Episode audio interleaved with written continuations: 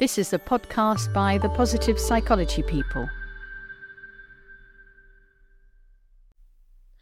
A dose of clarity in a day keeps the infodemic away. Words put in action affecting your lifestyle, way of thinking and seeing the world.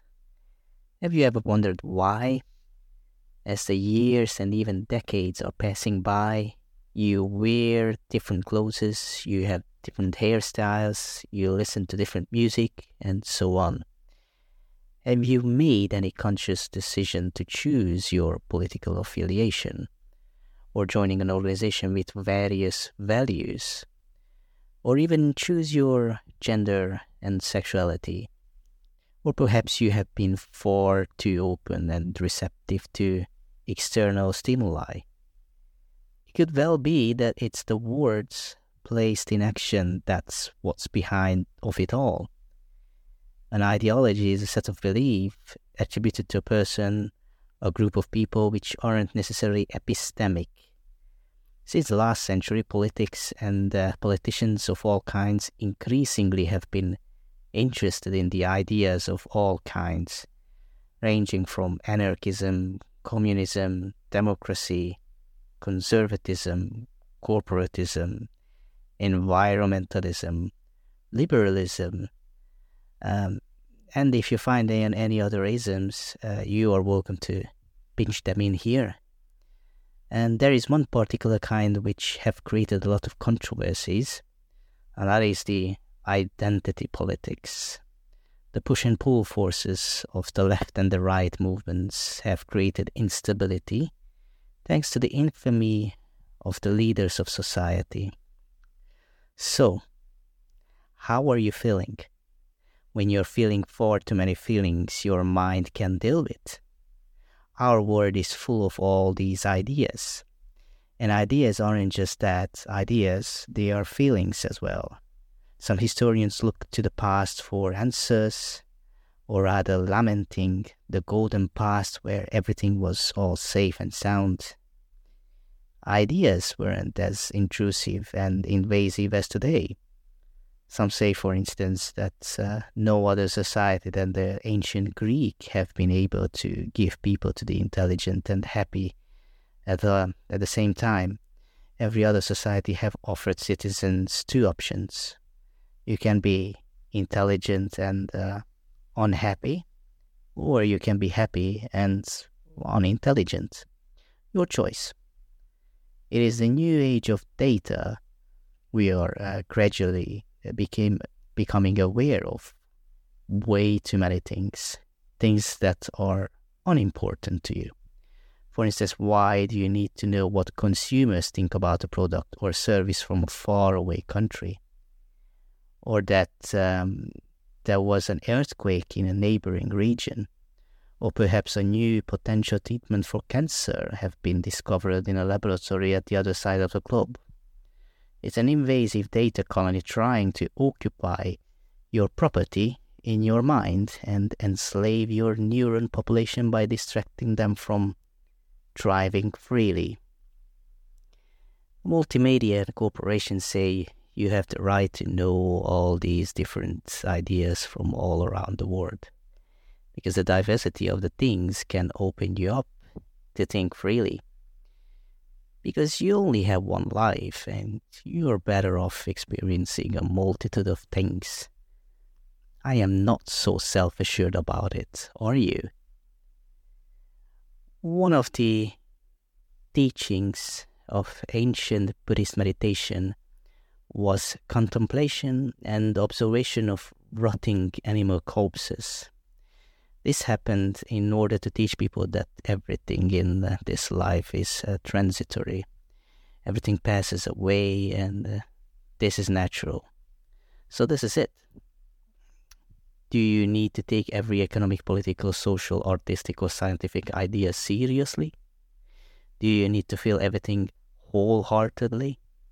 in the same dead corpse meditation, amateurs of life would say, This is sad and disgusting, especially considering how our bodies are rotting and decaying away. But a Buddhist monk would reply and say, Well, yes, it's true. It is true indeed. But look at the rotting dog's teeth. Aren't they look healthy and beautiful? This is to say, everything has a positive side. Life is two sided like the coin. So, if everything is transitory, do you need to know so many things uh, in life? Why not just select the most important parts uh, to you and uh, live with it? We are told that information is uh, power. Now, be brave and uh, challenge this idea. It's clarity that is power, actually. If an information is not valuable and accurate, then it is just that information or data. Worse, it could be disinformation. And information is not always scarce. In the past, information was often scarce. This means that those who had access to information had a significant advantage. However, in today's world, information is abundant. This means that anyone with internet connection can access a vast amount of information. As a result, information is no longer as scarce as it was, and therefore it is not as powerful. Information is not always actionable. Even if information is valuable and scarce, it is not always actionable. This means that even if you have the information, you may not be able to use it to achieve your goals. For example, you may have um, the information about how to start a successful business, but you may not have the skills and the resources to actually start the business. This is because uh, this is just so much hype. You know, there's so much hype about the wonders of online courses. Uh, that if you just finish this uh, six month short course in management and marketing, uh, your startup can be the next billion dollar company well, no. See how you make a sad and dissatisfied person out of yourself. While the power of positive faith is indisputably a strong one, taking in a mega amount of data to boost your knowledge is not a reliable way to smiley face with summer salary support rendered by a seven point scale. You know, information can be also misinterpreted even if you have a accurate information, it is possible to misin- misinterpret it. And this can lead to a bad decision and missed opportunities. You know, psychologists and psychiatrists have noted during psychotherapies that there are people who only pay attention to negative things in life.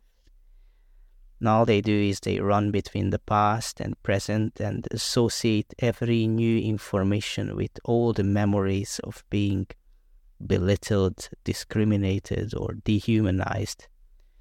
Not to mention, they repeat this day in and day out. God forbid they forget it.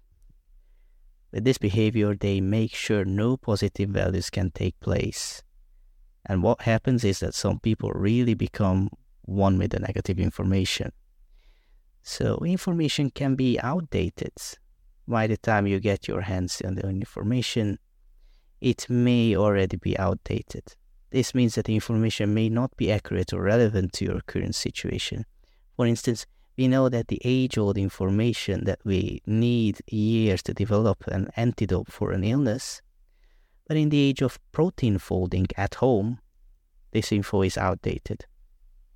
Thus, COVID conspiracy theorists often fall into the category saying that you can't develop a vaccine in just one year to a novel virus?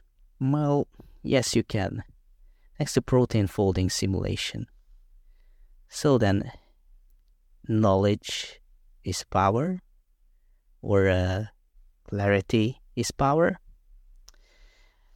Descriptive and explanatory information is more objective. It simply describes uh, or explains what is uh, without trying to tell people what should, what should they do.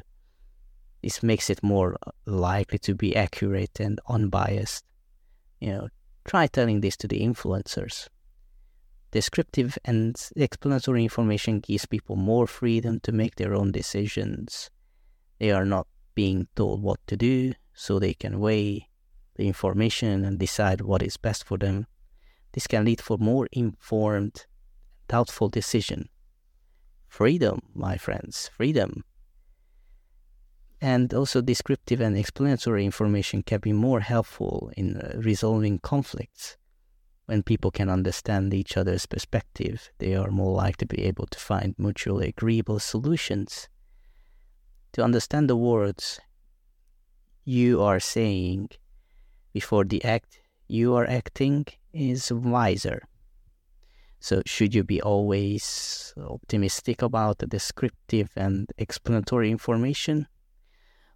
Well, the empirically based evidence is certainly not uh, if one is a pilot or air traffic controller trying to decide if a plane should take off during an ice storm. Hence the reason for sobriety and realism rather than fantasy and illusion when it comes to everyday public life. If you enjoyed today's episode, please subscribe, rate, and comment. Visit our website at thepositivepsychologypeople.com and connect with us on Twitter, Facebook, and Instagram. The Positive Psychology People is dedicated to sharing the evidence based science of what makes a life worth living.